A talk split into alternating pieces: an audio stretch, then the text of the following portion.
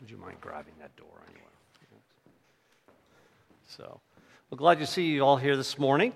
I hope you enjoyed my friend uh, Jack Cruz preaching last week, one of my friends from the EFCA East District. So it was a planned vacation for me to see my grandson, actually. So it worked out great. And uh, I got to do the live streaming from the other end. It's fun to experience it sometimes from that side. And I have to say, that was one of the best, uh, I thought, explanations of the book of Lamentations that I've heard in a long time. And I hope that you were really blessed uh, by his preaching of the word to you as I was, especially as he took us through the heart of the book of Lamentations, which really reveals the heart of God in the midst of one of the greatest times of judgment that the people of God have ever experienced. Well, we're going to be looking at uh, Luke chapter 8. It's printed for you in your worship folders this morning and hearing the Word of God. And you've probably noticed that people listen to the Word and they respond to the Word of God in a lot of different ways, especially as you share it with them. I mean, some people are actually pretty hard toward the gospel and hostile. Uh, you know, go to the extreme and say, you know, some people will even kill you for it. Uh, not likely, and uh, often in America that, that happens. Uh, usually here we got uh, people that will politely listen to you, but they are indifferent to really what you're saying. Other people, of course, are not so polite, and uh, there seem to be a lot of those these days, at least in my experience. Some people are inquisitive, and uh, they seem to make some progress, but not as much as maybe you would hope that they would. And then there's always those people that seem to listen and listen and listen, but never seem to get anywhere, never make any progress. And it's like, how many times do we have to have this conversation? Others get excited about the fact that you brought up the scriptures. You want to talk to them about it. They're thankful. In fact, some people, I think, get too excited because they're really excited that they get to insert their own opinions into your conversation about the scriptures. They're so obnoxious, those people. But uh, I could name them, but I won't name my my friends in that category. But you know, some are so eager to listen to the Word of God, they take you by surprise, and you wonder if they're actually hearing really what you're saying because doesn't quite seem to all be there. And they talk so much, you wonder if they're hearing anything, if anything's going in. Um, some people are eager to hear, and their growth is astounding. Others, though, they'll do just as quick a turnaround as accepting as rejecting. Some slowly fade away but others just seem to just come to a grinding halt in their supposed faith. But then there are those that are just a pure delight and they listen to the scriptures as you share with them, and, and it seems like God is opening their minds and they're getting some spiritual understanding. And they grow and they just keep on growing, and their love for Christ is abundant. This is really a very short list, actually. Each person, doesn't it seem like each and every person you share with is like their own category uh, of people? There's so many different types of people. But please turn your Bibles to Luke chapter 8, or you can follow along as it's printed for you in your worship folder.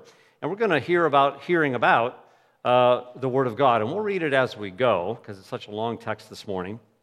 But I have one question for us to ponder this morning, and that is Would you like to get closer to Jesus? Would you like to get closer to Jesus? Well, we're going to learn today that in order to become a close disciple of Jesus, we have to hear the Word of God with a good heart hold on to it, and persevere in doing it. So let me pray for us this morning. Oh Lord God, we thank you for your scriptures that you have given to us. For without them, we really wouldn't know who you are, what you're like. We certainly wouldn't know our salvation in Jesus Christ. And we thank you for those scriptures that you've given to us to strengthen us as your people, as your church. And we pray this morning that you would bring us uh, even into a closer walk with you, Lord Jesus, that we would be more faithful uh, disciples, closer disciples of yours, and that we would just enjoy following you. And we pray these things for your glory in our lives. Amen. So, in our passage this morning, after we have this introduction to another Galilean tour of Jesus, he's on another preaching tour in verses 1 to 3, uh, Luke, Luke offers us three lessons on how to hear the Word of God. So, the first lesson, in verses 4 to 15, a very long section, is that uh, close disciples hear the word of God and they bear fruit in their lives. Uh, second point, in verses 16 to 18, close disciples will receive the word and they keep on receiving it. And third, in verses 19 to 21, close disciples not only listen to the word, but they obey it. So, so far in Jesus' Galilean ministry, you know, began in Luke chapter 4. Luke has shown us many examples of Jesus' preaching, of his ministry, uh, Jesus gathering his 12 disciples around him, a number of people responding in faith to his message. And uh, Luke also, as he's presented to us this Jesus, uh, has raised a lot of Christological questions, we would call them theologically, about who is this Jesus? Who is the eternal Son of God who has become man?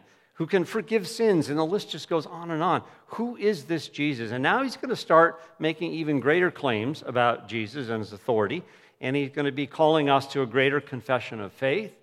And as we move along in Luke, he's going to explain to us even the greater cost of discipleship. So, in a way, you know, if we proceed from Luke from this point forward, it might even get a little bit scary.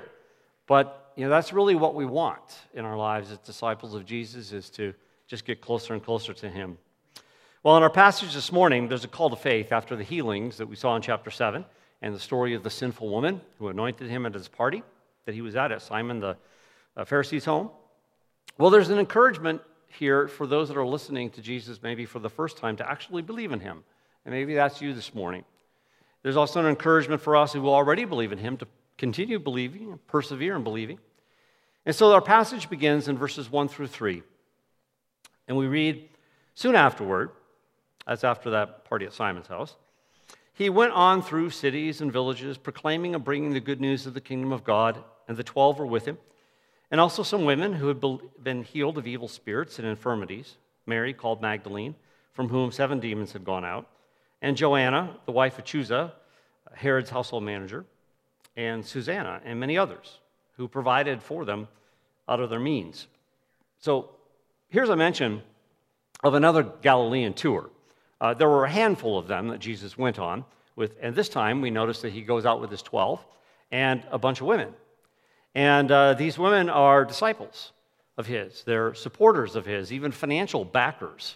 Uh, it wasn't uncommon, of course, for itinerant preachers to have financial backers, but it was pretty uncommon for Jewish rabbis to have financial backing. And Jesus and his group, you know, they're going to be traveling from city to city, from village to village, and they're going to need places to stay, and they're going to need food to eat. And uh, Jesus would be proclaiming the kingdom of God, as we learned earlier in Luke chapter 4, verse 43. Uh, Jesus said, I must preach the kingdom of God to others in other cities also, for I was sent for this purpose. And his disciples would be assisting him, they'd be witnessing what he's doing, you know, because it's not going to be too much later that they're going to start doing the same things themselves, and Jesus is going to send them out to tell people about the kingdom of God. And maybe you've noticed this, maybe you haven't so far in the Gospel of Luke, but Luke has been emphasizing for quite some time in these first eight, eight chapters here the belief and the involvement of women in his ministry and, and who he ministers to. We think about the widow at Nain recently and the sinful woman in chapter 7.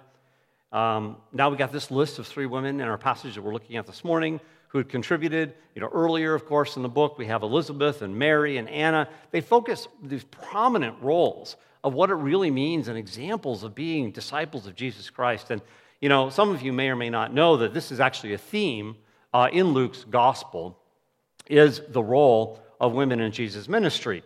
And, uh, you know, some churches have a hard time properly valuing women and uh, the role that they play in the kingdom of God. So if that's you, then hopefully then this passage will be helpful to you. Well, these many women that are mentioned here have experienced the power of God, uh, the power of the kingdom by Jesus Christ himself. They've been healed of evil spirits, uh, healed of diseases. Uh, Mary Magdalene, we already told you, she is not the sinful woman of chapter 7, uh, but she had seven demons cast out of her. She was from the city of Migdal, about three miles northwest of Tiberias on the Sea of Galilee. Uh, she became a pivotal witness um, at the cross and resurrection of Jesus Christ. Later on, we'll, we'll see that. Uh, Joanna, we don't know a whole lot about her. She's the wife of Chuza, who's Herod's steward, which means basically uh, he managed Herod's estate. And so she's very likely a very, very wealthy, very influential woman who has become a disciple of Jesus Christ. And then Susanna, and she'll come up later actually in the book of Luke. We'll, we'll see her again. Um, Susanna, we don't really know anything about her. But when they go on this tour with Jesus, we sort of wonder well, what are they going to see? how are people going to be responding to the Word of God as Jesus preaches it? So we get to our first lesson of Jesus on hearing. Close disciples hear the Word of God and they bear fruit. And so we get to the well known parable of the soils. And uh, this also is recorded in Matthew 13. and in Mark 4, Matthew 13 and Mark 4. Now, if you look at Matthew and Mark and you follow along in their gospel presentations, at their point and in their point in bringing up the parable of the soils, is they're very concerned about the advance of the kingdom of God. And you'll notice how this fit, fits in with other parables of the kingdom. Luke's focus is more on the aspect of hearing and believing. And so we get these stories surrounding, the, uh, surrounding this passage about hearing, about listening well. And the fact that, though, this parable is recorded and explained in all three of these gospels, they're known as the synoptics Matthew, Mark, and Luke, um, means it was, uh, it was a very important parable because it shows the sort of the result pattern of Jesus' preaching, uh, the gospel of the kingdom. And in other words, it's telling us what we should expect when we talk to people about the gospel. Uh, Jesus explained it this way to his disciples so that they themselves would understand this is what's going to happen when you start telling people about me. These are the responses you're going to get. And now, of course, Luke is telling the church and telling us so that we know what to expect. Because, you know, I don't know about you, but sometimes it seems like I expect too much of people or I expect too little in the response. And I think as, uh, as a, that's often the case, is that we can expect too much or too little from our hearers. And this tells us what exactly we can be looking for. And so in verses 4 to 8, we get this presentation of the parable, 9 and 10, verses 9 and 10. There's an explanation that Jesus gives of parables. And then finally, he's going to interpret it for us. Well, that's really nice because he doesn't often do that. So in verses 4 to 8, we read, And when there was a great crowd was gathered, people from town after town came to him. He said in a parable, A sower went out to sow his seed. And as he sowed, some fell along the path and was trampled underfoot, and the birds of the air devoured it. And some fell on the rock, and as it grew up, it withered away because it had no moisture. And some fell among thorns, and the thorns grew up with it and choked it. And some fell into good soil and grew and yielded a hundredfold. And as he said these things, he called out, He who has ears to hear, let him hear. This is a very exciting and busy day if we, we read in Matthew and Mark. And Jesus actually told this parable we learn from a boat, and, and the multitudes from all different types of people are coming out to see him, all different interest levels, all different types of motivations of why they want to see Jesus and listen to him. The multitudes were gathering, and then Jesus would teach them, of course, many things, but he told them this particular parable. Now, note the stress in this parable. It's not on the sower, Jesus. It's not on the seed, the gospel, the word proclaimed. And of course, they're very, very important. But the stress is on the soil, it's on the hearers. The response to the seed, that is, the results that are produced. And uh, of course, this is coming from a common practice of farming the, in the day, at this particular time frame and culture. And so this is literally what they would do to farm in, uh, in October through December. You throw seeds out from a bag. You can plow before or after. Doesn't really matter. They start, uh, starts, uh, the, the grain starts uh, coming up in the, in the April and May, and they would harvest in June. So seed is going to fall in a lot of different places if you use this method. Uh, a lot of different soil conditions. And uh, it's not readily apparent to the sower, even necessarily, where he's throwing the seed. I mean, he's not trying to waste any of it. Um, so the sower scatters almost indiscriminately, and there are four main types of soil that receive the grain seed. They're the beside the road. It's referring to the paths through the field that get hard packed down. And, and so the seed here gets easily picked up by birds, and Luke mentions down trampled by people. You wonder if Luke here is sort of a backhanded way of saying how some people just have contempt for the word. It's trampled underfoot. Unrocky soil refers to soil that's shallow. It's not that it's a bunch of rocks in the soil, but that there's a layer of limestone beneath. And, uh, and the seed looks like it's going to be okay. Um, and it's going to grow up unusually quickly, but it's going to be followed by withering due to the sun, loss of moisture, it doesn't have a root system. Then there's the seed that's among thorns. It's referring to the soil that would eventually have a lot of weeds in it. It's not like the sower is deciding, hey, there's a weed patch, let's put seed there. I mean, that would be dumb. But the weeds are going to grow up with it and choke it out and, uh, and steal all the water, be very unfruitful. It would be a slow, painful death for these, these, these, pieces, these grain stalks. And then there's the good soil, and refers to the perfect conditions where you're going to get a most bountiful crop. You're going to get a hundredfold. Notice that Luke, in his style, he's not listing all the levels like Matthew does. You're just going to get a hundredfold. And so, unlike the other three conditions, we find here then lasting life, lasting fruitfulness. And verse 8, of course, is the whole point of the parable. He who has ears to hear, let him hear. Jesus is even calling out to those who were listening at the time for faith in what all he's been teaching them. And you see, this parable is really a parable about preaching the gospel of the kingdom in parables. You'll see that in a moment. So, this is a parable about preaching in parables. And that will come out because, you know, Jesus was not always clear. And sometimes we wonder, well, why in the world? Is he trying to confuse people or what is going on? Well, actually, we sort of learn that, yeah, he is trying to confuse some people. Um, and so we read about the function of the parable. So after everyone is gone, the disciples are alone with Jesus and they ask him what this parable meant in verse 9. And he said, To you it has been given to know the secrets of the kingdom of God, but for others they are in parables, so that seeing they may not see, and hearing they may not understand. So the crowds are gone. Disciples are left to ask Jesus about this parable of the soils. He gives them a much broader answer than they were probably expecting about initially here, before he even explains it, about all parables. This is a parable about parables. And then he's going to give the specific application. So, what is a parable? Now, often it's just a simple story with some spiritual component at the end to it, a profound point. But parables are a little more involved than that. They're not just a story, they incorporate often a lot of different figures of speech in them, and that sometimes they're very difficult to interpret. You've probably run into that for yourself, you know, reading through some of the parables. You know, what is he talking about? Um, parables are literary teaching devices, and they were used to not just capture people's attention, but to force participation. See, because a lot of people like to just sort of listen to stories, but parables like draw you in on purpose because somehow you know the story is about you. And that's how parables work. And one technical definition of a parable is that uh, parables intend to overturn viewpoints, to call into question what are commonly held beliefs and values. So, this is how Jesus would often preach the gospel of salvation. Um, you might wonder why so confusing at times. Well, Luke only tells us a very brief answer. Um, he talks about and focuses on the words from Isaiah chapter 6. So, if you want an extended discussion, this is in Matthew 13. So, you can go to Matthew 13 on your own, and you can read this extended discussion of Isaiah chapter 6 and how it's brought in here to explain why it is that Jesus would do this. But simply put, God has not, God, God has given knowledge and understanding. He's given the mysteries of the kingdom of God to them, to select individuals. Uh, this means that He would teach them more than the rest. It's sort of like now.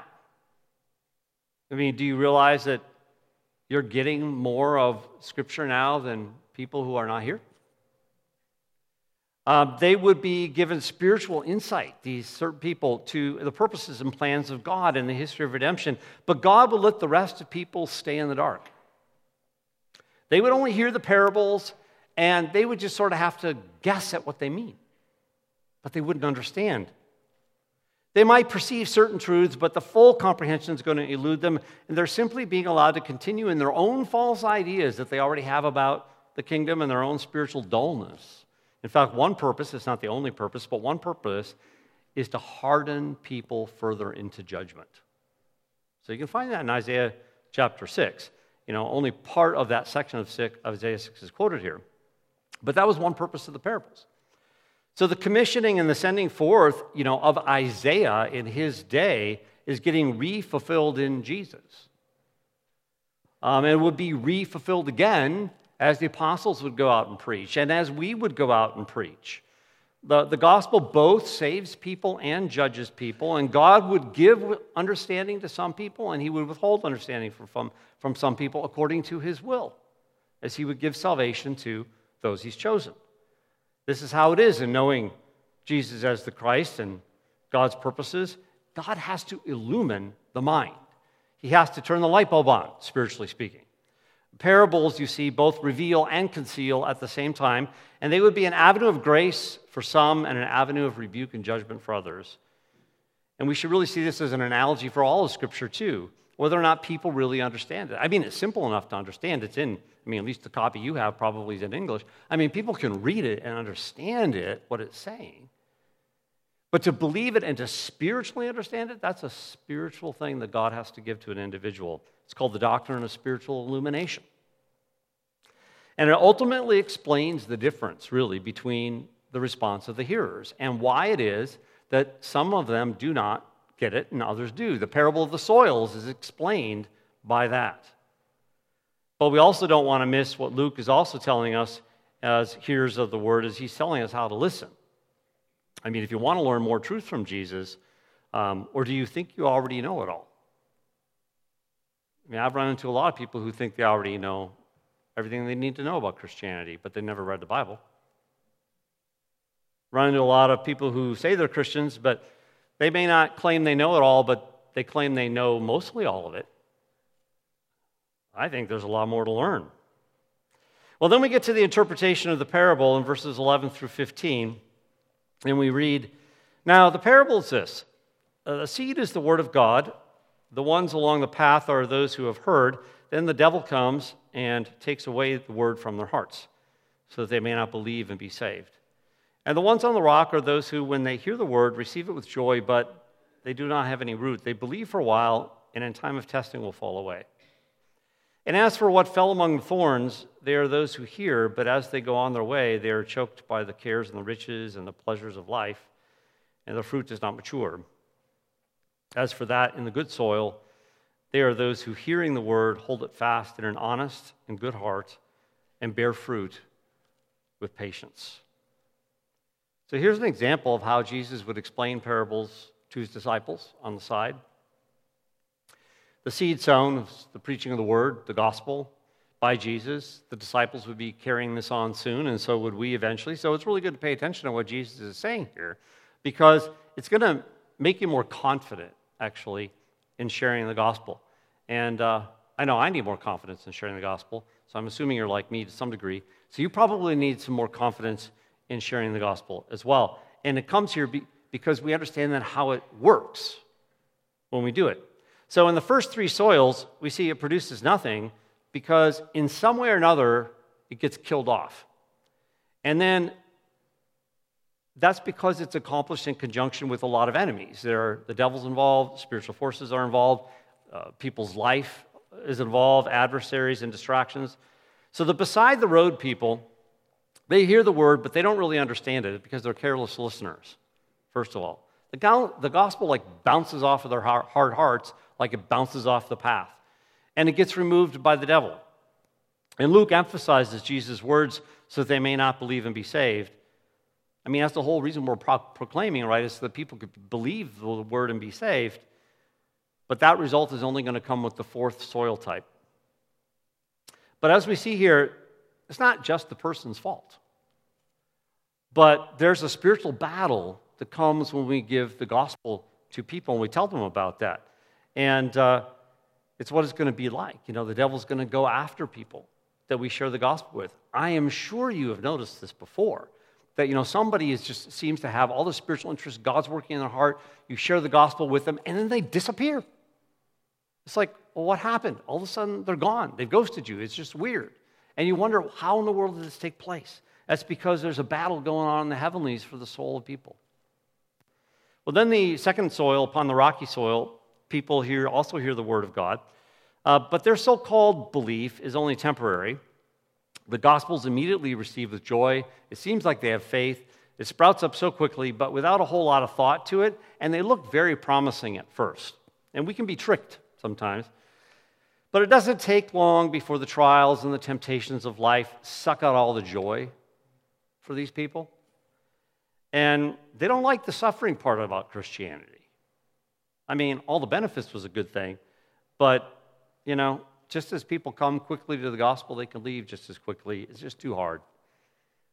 And since they don't have deep roots of understanding, but only this shallow faith, they don't last very long. And then there's the in, the in the thorns or among the thorns people who hear the word, they accept it, but the world chokes them to death. Uh, the gospel gets overpowered by their life, by their worries of personal welfare, uh, by their need for having to accumulate wealth and possessions, by them giving themselves over to the pleasures that come from all the creature comforts that God has blessed us with. And the gospel of Jesus, you see, for these people just basically isn't their greatest treasure. It's not their greatest treasure. It's just one of their many prized possessions, trophies they could put on their shelf, is I've believed in Jesus. So they really love other things more than they love Jesus Christ. And so misplaced priorities eventually choke out any resemblance of spiritual life in these people. Now, here's the thing it can take a lot of time. It can take a lot of time. I mean, at first, these people, they tend to just look like weak Christians. You know, and we use that term you know, occasionally to talk about people or to describe people. Well, I don't know if they're really a Christian or not. If they are, they're a really weak Christian. And it could be, that could be true. But after a while, the truth will become plain that these particular people that Jesus is talking about were never really believers at all. There's no spiritual life there. I mean, the plant is useless, it's, it's all but dead, and soon enough, it will be dead. And then there's the good soil people who hear the word, it actually penetrates their soul. Notice how they're described, these people, because it probably describes you. They have an honest and good heart when they receive the word of God. They hold fast to the word of God in the midst of trials. They're patient and they persevere. I mean, these characteristics are not true of the other soil types but they're true characteristics of those of us who produce spiritual fruit in our lives. You know, and Luke is the only one of the gospel writers, I said this was recorded in three of them, who emphasizes these characteristics. He wants us to hear them so that we know that that's the pathway forward to even grow more. In fact, you might want to circle verse 15. And you know, one of the reasons I print the scriptures out for you in your worship folders so you don't have to make a mess in your own Bible. You can make a mess on that piece of paper and take it home. Right? So circle, circle verse 15. It tells us how to, how to listen. It takes us back to verse 8, doesn't it? He who has ears to hear, let him hear. These are the people who paid attention. It takes us back to verse 10. These are the people to whom the mysteries of the kingdom have been revealed. So, the first lesson on hearing the Word of God is that close disciples hear the Word of God and they bear fruit in their lives. Jesus is explaining the kind of responses that he's getting. This is what's happening as he preaches to people. And this is how the kingdom of God is going to advance. And surely you've seen people respond exactly the same way that Jesus has in each of these categories. I mean, we're going to get the same responses. Uh, as we proclaim the gospel, we're going to do it just like Jesus did. It's almost like it's indiscriminate. We'll just share with, you know, whoever. And we realize that as we're sharing the gospel with people, you know, spiritual battles in the heavenlies are, are, are heating up. And what we're looking for is fruit in people's life over time. And that's key, over time. And uh, that alone is going to show spiritual life. I mean, if somebody makes a profession of faith, that's all that is, you know. It's a profession. I mean, that's good. I mean, if it's true faith, it's going to start there. But we're looking for more than just that profession. Over time, we're looking for fruit to see if this is true faith. And believe it or not, there are all soil types in the church. There's types one, two, three, and four. Now, hopefully, mainly fours, right? But there's a real danger, though, of careless, hard hearts in churches. There's a real danger of shallow understanding. There's a real danger of worldliness creeping in. And so, yes, there's an encouragement here for us then to hear the word of God well. It's like we sang in the song earlier, and asked Ramy to do his song again hide, my, hide your word in my heart. Hide your word in my heart, Lord, because I want it to produce fruit. And so, if you want to become a, a close disciple of Jesus, a true disciple, a better disciple, then you have to hear the word of God with a good heart, hold on to it, and persevere in doing it. That's the first lesson. It's the longest lesson. The other two are very brief. And the second lesson on hearing the Word of God is that close disciples receive it and they keep on receiving the Word of God in verses 16 to 18. So we read here No one, after lighting a lamp, covers it with a jar or puts it under a bed, but puts it on a stand so that those who enter may see the light. For nothing is hidden that will not be made manifest, nor is anything secret that will not be known and come to light. Take care then how you hear. For the one who has, more will be given, and from the one who has not, even what he thinks that he has will be taken away. In this section here, this passage, it, it, appears in Mark chapter 4. Um, the sayings are sort of scattered throughout Matthew, but, and they'll get repeated actually in Luke, so we'll get a second chance to hear them. But these admonitions are to hear the word well and to um, apply it well in different contexts in our lives. And Jesus will repeat these sayings. He would repeat sayings a lot uh, in his teaching. And he takes hearing his word very seriously. Uh, he wants those to hear to understand well. And so here it's very simple. We have this lamp analogy, verse 16. There's an analogy with a lamp. And then we learn in verse 17 that, well, actually, now is the time that the lamp has been brought out. And then in verse 18, there's a reward for those who hear well. So no one, after lighting a lamp, is going to cover it up with a jar. Right? You light a lamp to provide light for the people in the room. You don't light a lamp and then put it out again or go hide it somewhere, but you want to put it in a prominent place so that people can see it and see by it. And the light is God's revelation, most especially shining brightly in the person of Jesus Christ and in his teaching of the kingdom. That's what the light is. And the light continues to shine. As the apostles wrote the rest of the New Testament and preached the gospel, as the church has proclaimed it ever since. But now is the time of revelation. In verse 17, we read, For nothing is hidden that will not be made manifest, nor is anything secret that will not be known and come to light. And then take care how you hear. Now, notice they're all about hearing, all these, these sections. So the time of relative obscurity is over. That time's gone. Jesus has come. And so it's the time of disclosure. God's vindication of, his, of himself, his plan for the history of the world has finally come in Jesus, and gospel proclamation is public. The Old Testament is made clear. It refers to Jesus Christ. And, and very, very shortly, it's going to become clearer and clearer and clearer as the apostles preach after the cross of Jesus and his resurrection. And I don't know if you've gotten to read it yet, but Luke has a second volume, and that's the book of Acts. And so you read the book of Acts, it gets really clear about how you were saved in Jesus Christ. Now, another interpretation, and perhaps both can be used, is that those who reject God, the sins of men's hearts are going to be exposed for what they really are by Jesus' teaching. And uh, it'll be obvious that the gospel that Jesus teaches is true. And so our apostle John writes about this in his gospel in John 3 says that this is the judgment that the light has come into the world and men love the darkness rather than the light for their deeds were evil for everyone who does evil hates the light and does not come to the light but lest his deeds should be exposed. But he who practices the truth comes to the light, and that his deeds may be manifest as having been wrought in God. So the lamp has been placed prominently on the stage of world history Jesus Christ. So, how will you hear him? There's a reward for hearing well. Verse 18, you can circle this verse too, make a mess on your paper. You can circle verse 18. Take care then how you hear. For the one who has, more is going to be given, and from the one who does not have, even what he thinks he has is going to be taken away. Those who respond by hearing the gospel well are going to be rewarded.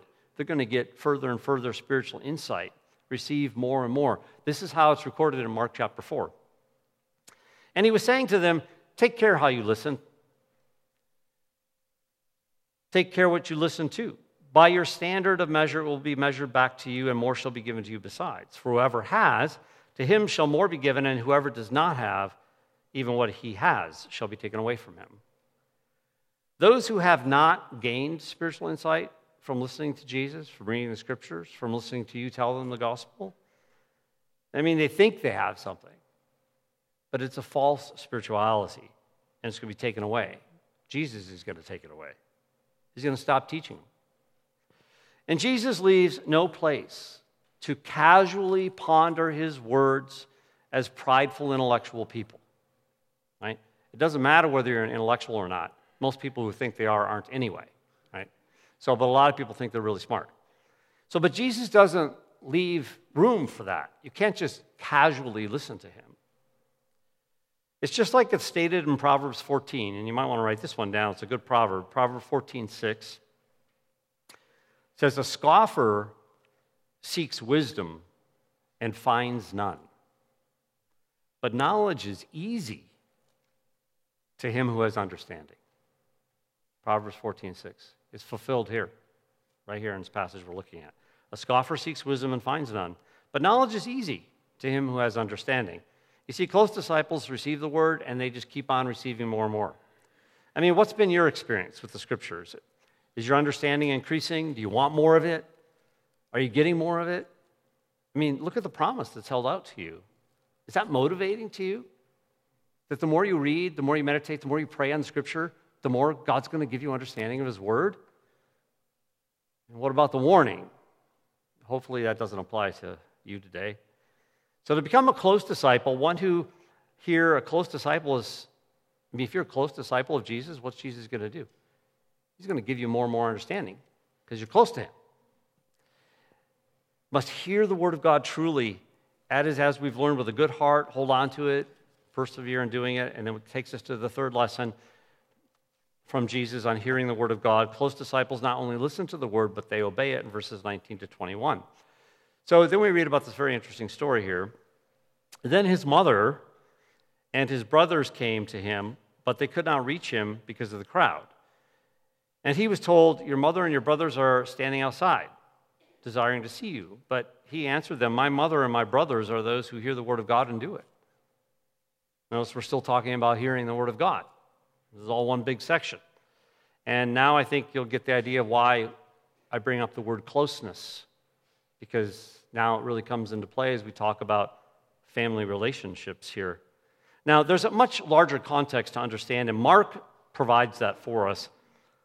He says, And when his family heard of this, that is, the multitudes gathering, pressing in on Jesus, hearing about Jesus healing people, hearing about Jesus casting out demons. Okay, that's the context. When his family hears about this, they went out to take custody of him because they were saying he is out of his mind.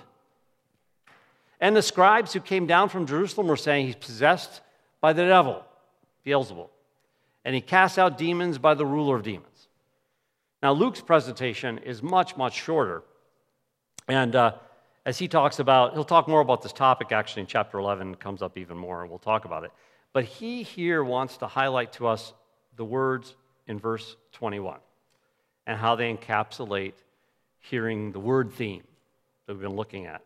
So the immediate situation is in verses 20, 19 and 20, but, but the statement, the focus is verse 21. So you can circle verse 21.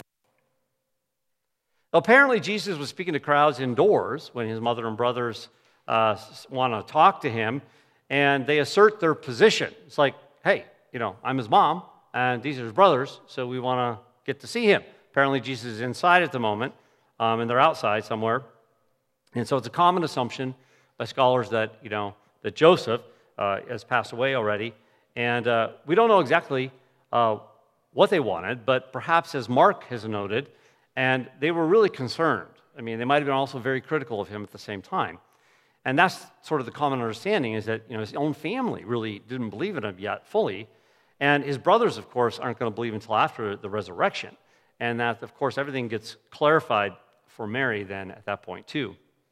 But the present concern of Luke is not that situation. It's not, it's not that at all. It's not even the close family relationships. His focus is on that saying that Jesus said, My mother and my brothers are those who hear the word of God and do it. Jesus is using this concept of family to emphasize the honor that is really given to a true follower and disciple, that you could be called family. I mean, you couldn't be closer to Jesus than that. And in no way is he dishonoring his natural family by saying that. He's simply just saying that those who are part of his true spiritual family are those who hear and obey the word of God. You see, hearing with just an intellectual understanding is not enough. You have to have true faith, and you have to obey the word.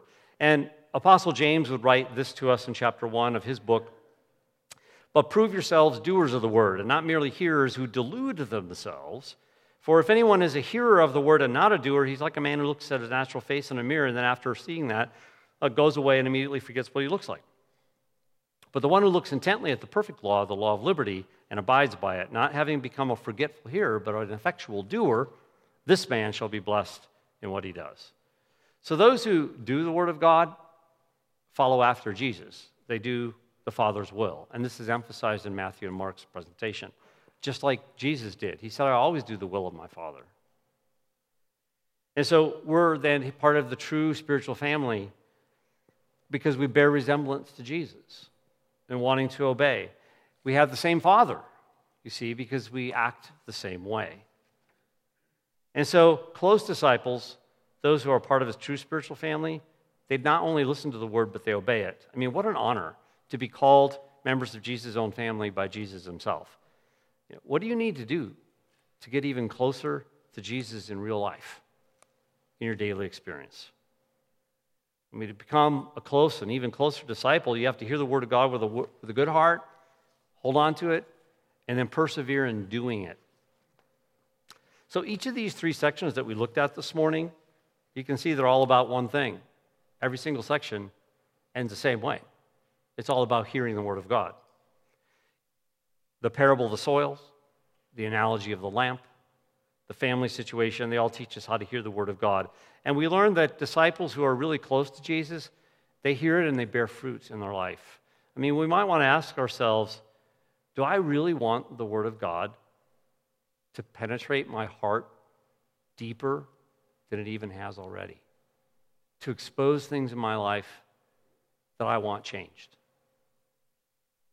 Close disciples do. Close disciples also receive the word and they keep on receiving it. So we might want to ask ourselves a question like Do I see the word as light from heaven? And that God is just going to give me further and further understanding as I spend time in it. You see, close disciples not only listen, but they obey. Do I understand that the Word of God and obeying it is a means to a relationship with God? It's sort of the key to staying close. So if you haven't done so already, I would encourage you to believe the gospel that Luke has articulated for you and has been for so many chapters. Jesus is the Son of God. And the words he speaks are true. Listen to him. And like he asks you to, and to put, put all your faith in him and keep learning. He would die upon a cross for your sins and be raised in glory for our salvation. And if you do, he's going to make you part of his spiritual family and bless you with salvation and so much more. Now, I want to return to the parable of the soils for a moment briefly here. So, we learned today also that evangelism is sort of like farming. If you remember back in chapter 5 in Luke, we learned that evangelism was sort of like fishing. Right? Well, here it's sort of like farming. We faithfully sow the word of God, and then we wait with patience and expectation for the crops. And we're not distracted by the seed that gets lost on the path. You know, I find that it's sort of sad. I think it might be an American Christian problem more than others, but we, we spend a lot of time talking about and worrying about the seed on the path, trying to somehow, you know, make it work. Trying to somehow make it fruitful, these people fruitful, as if we could change the results. Maybe if we were more pragmatic, more creative, just keep trying. So, but we're not supposed to be distracted by the seed that gets lost, or discouraged by the withering of first sprouts, or disheartened by the failed promises of bare stalks. Sure, it's sad, but we're to be focused upon the greater fruitfulness of the harvest of the kingdom. That's our focus. Our joy is in the abundant yield of the gospel of so many other people who actually receive the word of God purely.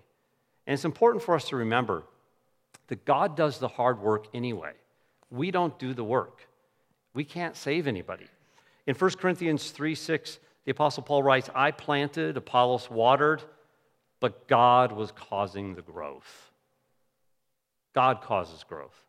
So then, neither he who plants nor the one who waters is really anything, but God who causes the growth. And then finally, I just want to end by talking about our honored and close relationship that's emphasized in verse 21. I mean, it's a very long passage, and it's all about hearing the word of God, and Luke chooses to end with verse 21. My mother and my brothers, my family, my spiritual family, are those who hear the word of God and do it. That's a wonderful privilege to be a part of God's family. In John chapter 1, the Apostle John writes, As many as received him, talking about Jesus, as many as received Jesus, to them he gave the right to become children of God, to those who believe in his name, who were born not of blood, nor the will of the flesh, nor the will of man, but of God. And in Romans 8, and there's so many other passages in the Bible, Romans 8 14. For all who are being led by the Spirit of God, these are the sons of God. The Spirit Himself bears witness with our spirit that we are children of God. And if children, heirs also, heirs of God and fellow heirs with Christ, if indeed we suffer with Him, in order that we may also be glorified with Him. So I want us to leave dwelling upon this particular passage, this astounding privilege to be a member of God's family. So if you we do want to get closer to Jesus, I believe we all do. They're here this morning. Otherwise, you wouldn't be here this morning, I assume. So let me pray for us. Lord God, we thank you for your scriptures, and we do pray that we've heard well. We ask that you would uh, cause fruit to spring up in our life because of the way that we have listened to your word this morning. And as it says in verse 15, they are those who heard the word, hold it fast in an honest and good heart, and bear fruit with patience. We want that to be us ourselves. Verse 18, we read, Take care how you hear, for to the one who has, more will be given. Lord, we want that to be true of us. We want more understanding. In verse 21, my mother and my brothers are those who hear the word of God and do it. And we pray for the grace in our lives to do it and to be even closer to you and to enjoy our relationship with you as part of the spiritual family of God. And we ask all these things, Lord Jesus, in your name this morning, that you would do them for your glory. Amen.